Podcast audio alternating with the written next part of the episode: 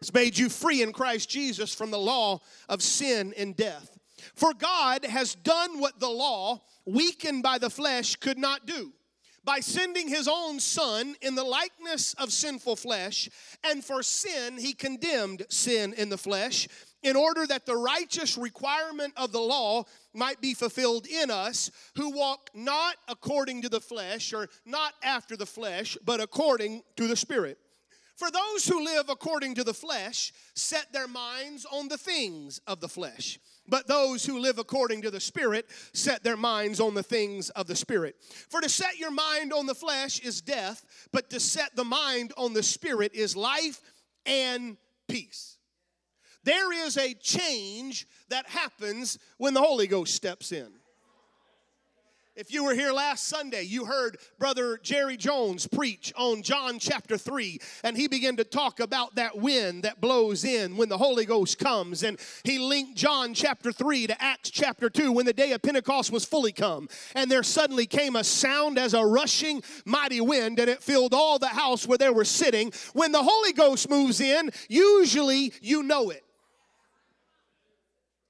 And so it is that I've, I've looked through the Old Testament. In the Old Testament, you have Moses, a great man of God, did incredible things. But at the end of Moses' life, he's unable to enter into the promised land because of his failures and because of his sin. Moses may have been justified by faith, but a little bit of his story seems to end on a sour note. David, a man after God's own heart, Yet his story ends with him being unable to build the temple that he wants to build to God because of his failures. Solomon starts strong, but I promise you, probably most of us remember the end of his life by a life marred with mistakes and sins and 800 wives and concubines. Jonah died a hero, but we think too often of all of his sins, all of his failure. As you read and study the Old Testament, I find over and over and over that God's power is with mankind, but they never seem to get free of their failure. They never seem to get free of their sin. Every Old Testament story seems to have a caveat that God was with them, but there's always a pause. God was with them, but they failed. And then you get to the New Testament, and the disciples weren't any better. Peter openly rebuked Jesus multiple times. Peter was even called Satan one time. They argued about who was the greatest. They were petulant, they were childish, they were racist, and they were haughty. Peter chopped off ears, never quite figured out what Jesus was trying to say, even ended the Gospels with Peter denying and cursing God himself. Saul steps on the scene and he, he, he consents to the stoning and the death of, of, of Stephen. He holds the coats of the men who threw the stones that took Stephen's life and he reveled in it. In so much that Saul became consumed by a mission that I'm gonna take all of those who believe in Jesus Christ and I'm gonna destroy them. He put them in jail.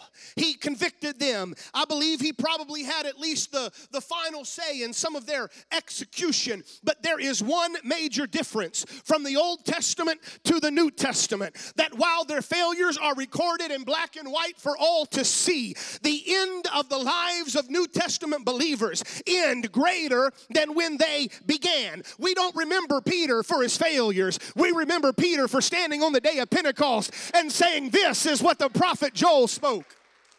We don't remember Saul for all of the people he put to death and all of the stonings that he was involved in. No, we remember a man whose name was changed to Paul and wrote two thirds of the New Testament, and we begin to realize what God has done. There's something that happens when you are born again. I cannot preach it again. I can't preach it nearly as good as Brother Jerry Jones preached it, but I would remind you of John chapter 3 when he said, Unless one is born again, he cannot enter into the kingdom of God. And if he went a little bit further, John chapter 3, verse 5, I tell you, except one be born of the water and of the Spirit, he cannot enter the kingdom of God. There is a change that begins to happen when the Holy Ghost steps in. Now, let me give you a little uh, uh, uh, lesson on, on semantics. There's two words that we can throw around and we bandy around Pentecost and apostolic.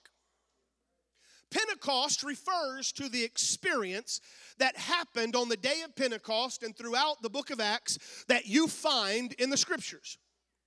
And so it is that if a person believes that the Spirit is real, if a person desires that infilling of the Holy Ghost, if that person has even experienced somewhere the infilling of the Holy Ghost, especially when it comes with that accompanying sign of speaking in other tongues, then they are Pentecostal.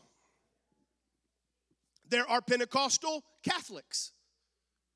I've met them. They, they, they ascribe to much of the Catholic uh, catechism, but they also believe that the Holy Ghost is real. There are Pentecostal Methodists. There are Pentecostal Baptists. There are Pentecostal Mennonites. There's a lot of people that are Pentecostal because they believe in the infilling of God's Spirit and they believe in tongues. Now, apostolic comes around, and, and it really depends on how you want to look at it. Most people will say apostolic is one who follows the entirety of the, the doctrine that the apostles taught.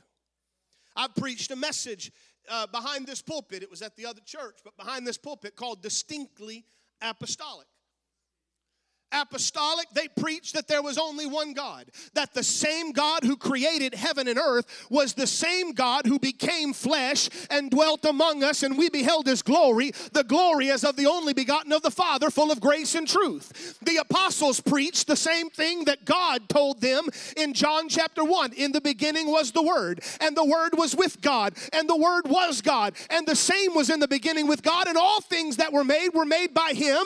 And then it goes on to say in verse 14, 14, and the Word became flesh. That God became flesh and dwelt among us.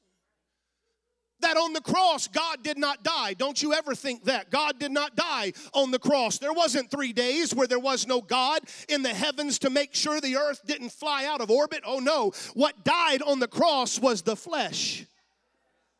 They would believe in and they would preach salvation. For there is only one name given under heaven among men, Acts chapter 4, verse 10, whereby we must be saved. They would preach Acts 2:38. Then Peter said unto them, Repent and be baptized, every one of you, in the name of Jesus Christ for the remission of your sins, and you shall be filled with the gift of the Holy Ghost. For the promise is unto you and to your children and all that are afar off, even as many as the Lord our God shall call.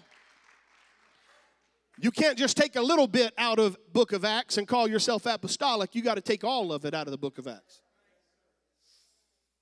They were distinct in separation. They weren't the same people they were before they got saved. Peter had an entire lifestyle change. He, he wasn't that, that impetuous, boisterous, uh, uh, arrogant person that he was before he was saved. Go read his gospels, or go read his, his epistles, rather. See what Peter had to say there.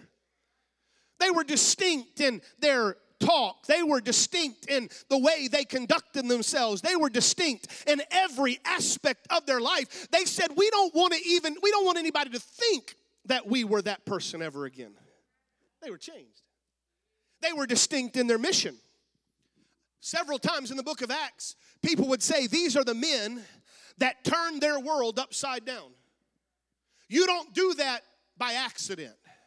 You don't turn your world upside down just by getting up and kind of lollygagging through life. You turn the world upside down when you make it your mission. When they took the Lord's words and put them in their hearts Go ye into all the world and preach the gospel, baptizing them, letting signs and wonders follow. They were distinct in their giving.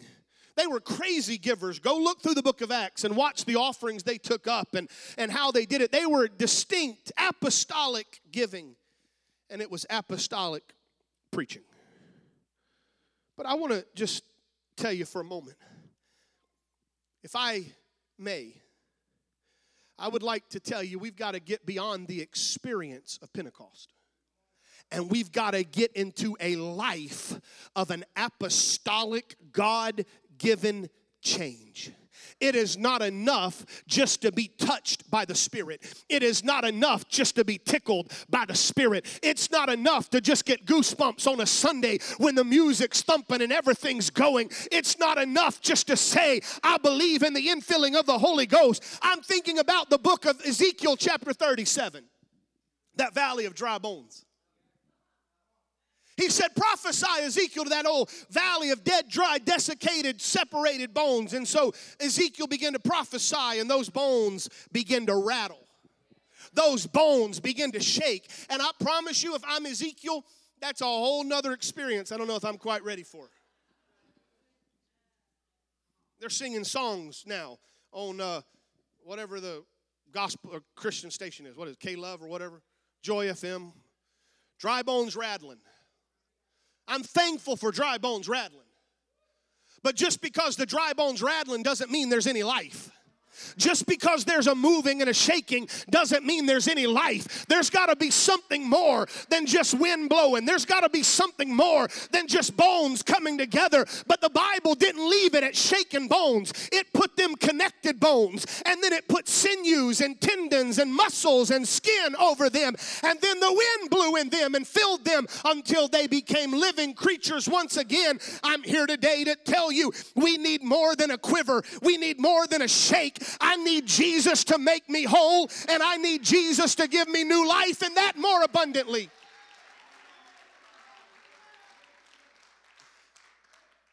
Second Corinthians 5 17, if any man be in Christ, he's a new creature. Old things are passed away. Behold, all things are become new. We've been introducing or at least going over our core values of Lighthouse. That Lighthouse is a loving church, a worshiping church, a biblically strong church, a giving church, a disciple making church, an equipping church, and a sending church. We've plastered that on our website. We're trying to make some some some wall hangings that will be in our prayer room that will remind us that of those values. But the other uh, this last week I was kind of in this this contemplation, a little bit of prayer going on, and I begin to think, I, I, and I don't want to do it because we have seven core values, and seven is God's number. You know, it's that holy number, if you believe in that kind of stuff. And I hate to make eight because I have no idea what eight represents. It probably says something, but but but I think at the very top of that, it needs to just say, we are an apostolic church. Because when you let the Spirit in, when you have that Holy Ghost experience, I remember the old song, I got that Holy Ghost down in my soul, just like the Bible said. I've been to the water and I've been baptized, and there's a change that begins to happen. When you have that Holy Ghost experience, it ought to do more than just shake you, it ought to change you. Because the Bible says that, that the Spirit comes in and it leads and guides us into all truth. I'll come back to that in a minute. It leads and guides us into all truth. And so, if you are Holy Ghost filled, then you ought to be a worshiping church, a loving church, a biblically strong church, a giving church, a disciple making church, a sending church, and an equipping church. It's just natural because that's who He is. So, and I realize that, that there'll be another sermon I preach that we need to be Pentecostal because, you know, I'm not making a doctrine out of it. But can I tell you, I don't want to be just spirit filled. It's more than just spirit filled, it's spirit essential. For me, spirit filled is not an option. It's not just a great gift that God can give that, that makes me more spiritual or more closer to Him. I would tell you right now, Moses replied in Exodus chapter 33, and you can turn there, but God's a little mad at the children of Israel after some that golden calf experience around Sinai. In Exodus 33, the Lord says, You know what? I'm done. How about this? Because I promised you the promised land, actually, I didn't promise you, I promised your grandfathers so I'm not going to go back on my promise. So I'll let you go to the promised land. I'll even give you an angel to lead and guide you. And you can go have the promised land. But I'm not going with you. And Moses stepped back And Moses replied in verse 16, Oh no, if you don't go, I don't go. I'm not just wanting the promise. I don't want just the blessing. I don't want just the good things. But here's the thing I need your spirit. It must go with me. Oh, wait, wait, wait. Let me back up. Don't just go with me, lead me. I'm not carrying the Holy Ghost in my back pocket just like a handkerchief or a billfold. But no, I need God to go before me, to lead me, to guide me. It's not Holy Ghost uh, feeling, it's not Holy Ghost indwelling, it's Holy Ghost essential. I cannot have it without, or I cannot be anything without you. We're not just spirit moved, we're not just spirit touched, we're spirit led. I'm thankful for my experiences.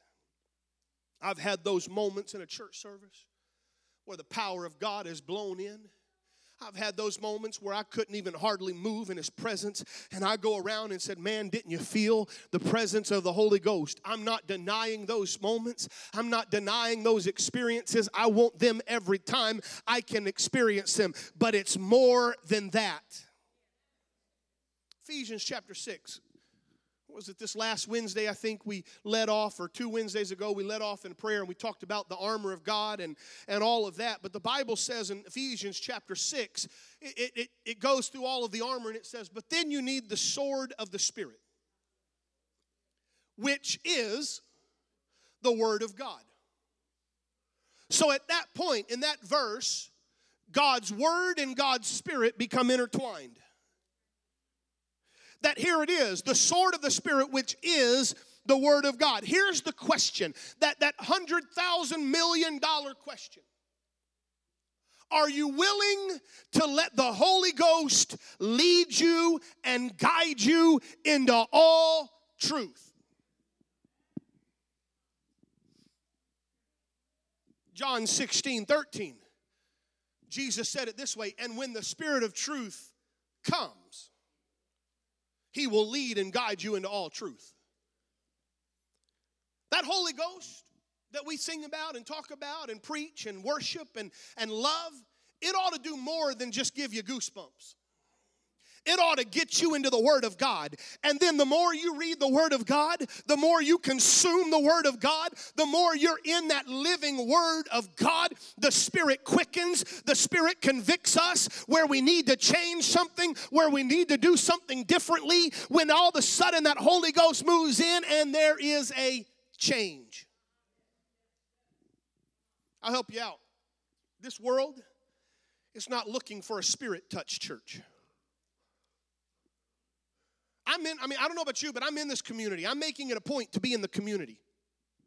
I'm making it a point to not cloister myself up in just a, a, a Pentecostal church and, and, and, never see this world. I'm rubbing shoulders with them every chance I get. Can I tell you, there's a hungry, lost, and dying world out there that's desiring for there to be a church that's not just touched by the Holy Ghost, but that's in, in, in, in just filled until it overflows, saturated by the Holy Ghost. We've had guests walk into this church that have walked through this, this prayer room and said, I've never seen anything like that in all the churches I've ever been in. Why? Because they were seeing not just a Holy Ghost touch church, but a Holy Ghost saturated church. This world, I, have I've, I've threatened, and I'm going to do it. I just going to have to raise money, and y'all going to have to help me, and I'm not ready to ask you for it yet because I want you to get good and ready for it. But at some point, we're going to have us a tent revival outside. And I'm not going to say, hey, come to a tent revival where the music's good. And I'm not going to say, come to a tent revival where you'll feel the presence of God. And I'm not going to say, come to a tent revival where, where, where, where everything, you know, you'll, you'll get a free bike if you come. I'm gonna get web. I'm gonna get a, a billboard. Brother Shane Singleton you hear me? He's right behind that wall. But Shane, you're going to help me out. He's got the contact. But it's going to say this Are you sick?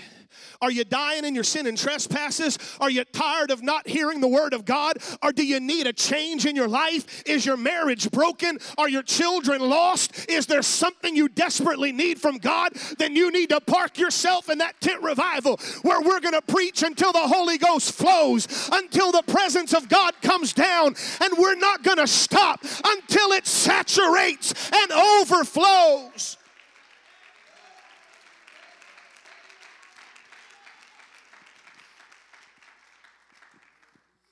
Come on, what this world needs more than just a Holy Ghost touch church. What this world needs more than just a Sunday morning excited time in God is it needs a one God tongue talking apostolic Holy Ghost filled holy living aisle running shouting fervent praying discipleship making giving beyond our means change from within church.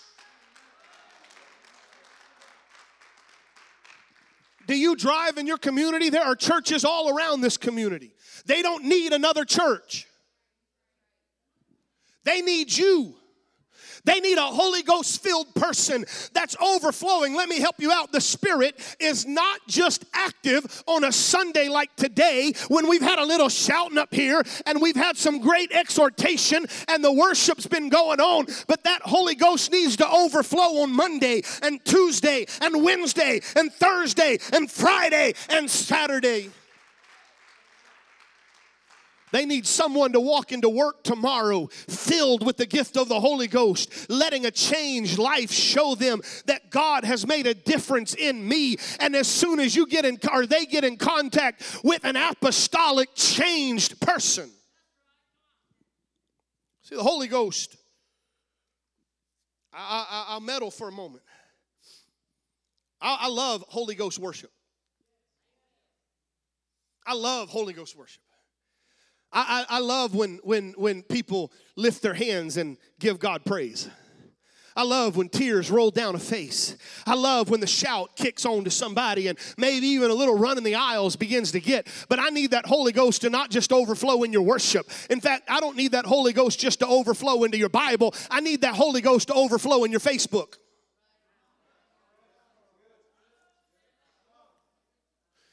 Maybe overflow in the TikToks you've been watching maybe overflow in the Facebook reels that you've been getting into.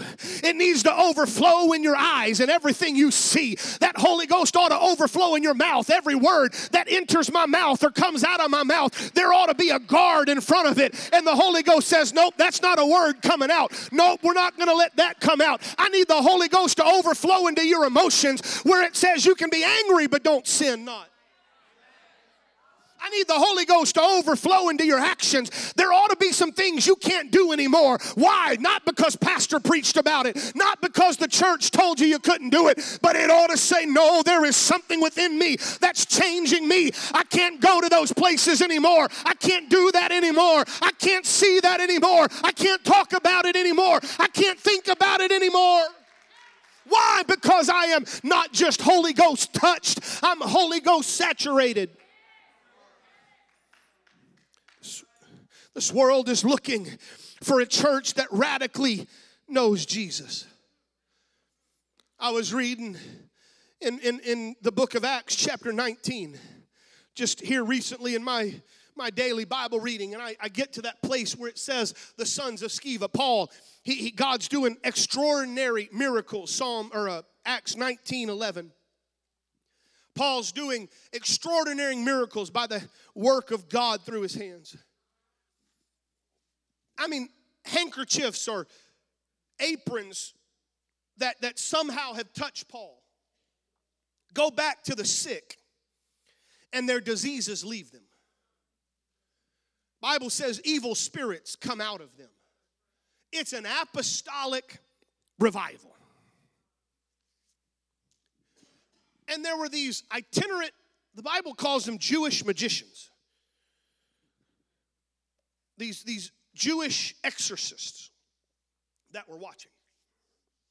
And they said, you know, we're kind of watching what Paul says. The magic word is he says in Jesus' name, like abracadabra or bippity boppity boo or supercalifragilisticexpialidocious. You know, if we'll say that, then we get the same power Paul's been exuding. And so they decide to go try it out. And the Bible says in, in, in verse uh, 13 that some of them undertook to invoke the name of the Lord Jesus over those who had evil spirits. And they would say, I adjure you by, the, by Jesus, whom Paul proclaims, and it says seven sons of a Jewish high priest named Sceva were doing this. At one point, the evil spirit answered them and said, I know Jesus, and I know Paul, but who are you? And the man in whom the evil spirit was leaped on them, mastered all of them, overpowered them, so that they fled out of that house naked and wounded. Do some math. One guy versus seven preachers. Their daddy was a high priest. And that one demonic possessed dude stripped him naked, beat him black and blue, and sent him out of the house. And they're wringing their hands, going, We don't know what happened. I'll tell you what happened. It's very simple. What happened is you can't just play church. You can't just call on the name of the Lord anytime you want to call on the name of the Lord and think He's going to automatically incline His ear to you. No, what it means is if you're going to call the name of the Lord, you better live everything He said. You better get a hold of this word and you better make it the same for you. My question is Does Jesus know who you are? If he doesn't know who you are, it's probably because you don't have a relationship with him coming to church on a Sunday morning and then not doing anything the rest of the week is not a relationship. Coming to church and lifting up some hands is not a relationship. But when I worship Him on Sunday, and then on Monday when I get up, I'm saying, Lord, I love you. Oh, I may not run the aisles on, around my house. I might not have done that, but I'll tell you, there's been plenty of times in my car that I've been driving down the road and that same spirit I felt on a Sunday infiltrates that car and tears begin to roll down my face. And I begin to realize there is something about living for God on Monday just the same as you have lived on Sunday. A spirit saturated, changed church those who walk after the flesh, they get their eyes on the flesh. They set their mind on the things of the flesh. Bible says no man can serve two masters. I think our problem is we we try to give and take too much. We try to walk that line. It's it's it's Demas, Paul's response to Demas. Demas having loved this present world, has left, if you will, the ministry. He left the things of God. Why? Because it was just something he loved.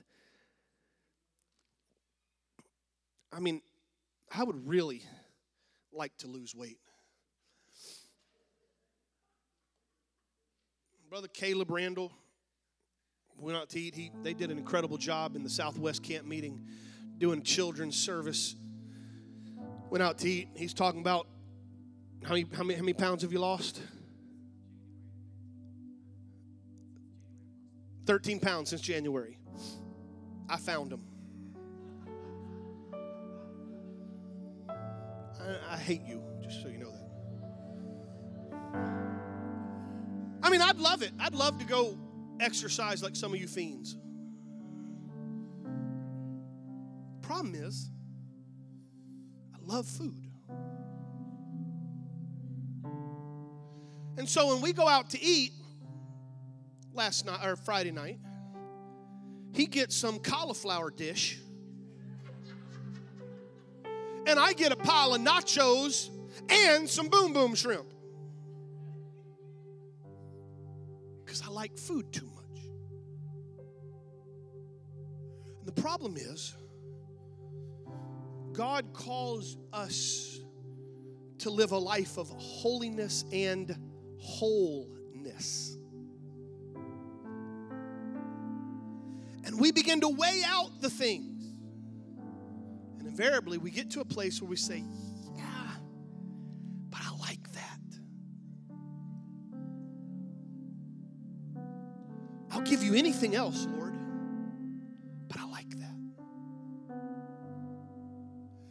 And when that happens, we're just Holy Ghost touched. When that happens, we're just Holy Ghost shook, just Holy Ghost quivered. But when that sinner comes in and kneels down and says, God, I give you everything. Not one thing do I hold back. God, I'll give up anything. I'll do whatever you ask me to do. And they lay it all at the altar. That's Holy Ghost saturated. Holy Ghost filled until it overflows. My cup runneth over. And so I'm asking today in Lighthouse do you want to just be Holy Ghost touched, Holy Ghost experience? Or do you want an apostolic change? Where Peter said, I'm willing to, you know, at one point in the Gospels, Peter said, I'm willing to die for you. But Jesus knew he, he wasn't ready, and Jesus called him out on it. When it came to the end of Peter's life, he was ready to die for him. And he did so. Paul said, I'm willing to die. My time, my, my, my time, my departure is at hand. I'm, I'm willing to lay it all down. Ran the, the, the race, I fought the fight. I've let go of the things that, that so easily beset me. I've let go of the weights and the sins. I've, I, have i have let it all go and I've ran with purpose because I've been changed. Would you stand with me today?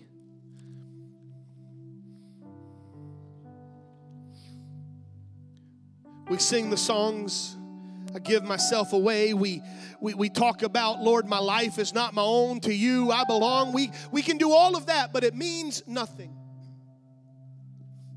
if you're not Holy Ghost saturated.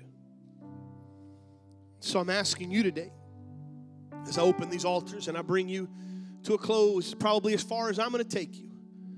A little bit, they'll put up a, a screen and it'll say, Thank you for joining us. If you're ready to leave, you can leave now. But but I'm asking you this you've got a, Bible says it's that, that sharper than his word, that spirit of, uh, uh, uh, of, of, of the word. It's sharper than a two edged sword and it divides asunder the joints and the marrow, able to get deep into the thoughts and the intents of the heart. Are you willing to let the Holy Ghost do surgery on you? Are you willing to let the Holy Ghost open you up and and and get into the deepest darkest places that no one else knows and then speak to you about those convict you guide you direct you lead you if so then you can be holy ghost saturated if you resist that drawing, that convicting, that presence of God as it as it reaches deep into your life. If you resist that, then all you're doing is being Holy Ghost touched, Holy Ghost quivered, Holy Ghost shook. I want that valley of dry bones not to just rattle, but I want that valley of dry bones to stand and breathe and do something for God. Father, I love you. Your word is here, your presence is here. When those two join, anything is possible. Lord, there's hungry hearts from the front to the back, all in this place. Your glory is here, your presence is here. Lord, I'm asking in the name of Jesus that you would guide and lead us into all truth. Lead us into everything you desire for us. Show us our deficiencies. Show us our blind spots. Show us where we're not measuring up. Let the Holy Ghost overflow into those elements of our life as well. Maybe we're really good at worshiping, but we're not really good at spiritual disciplines. Or maybe we can read our Bible every day, but it's been a while since we've talked to you. I don't know. Maybe there's unforgiven sin, unrepentant sin in our life. Maybe there's a hardness somewhere in us that we're not willing to give up. Maybe there's some bitterness that we're not willing to uproot. Lord, I don't want the Holy Ghost just to touch me. I want the Holy Ghost to saturate me from the top of my head all the way to the inner part of my being. I want you to have control. And I give you praise and glory. I'm opening this altar. Would you come? Would you come and would you let him talk to you right now? Would you let him speak to you right now? Would you let him draw out to you right now in the name of Jesus? Saturate us. Saturate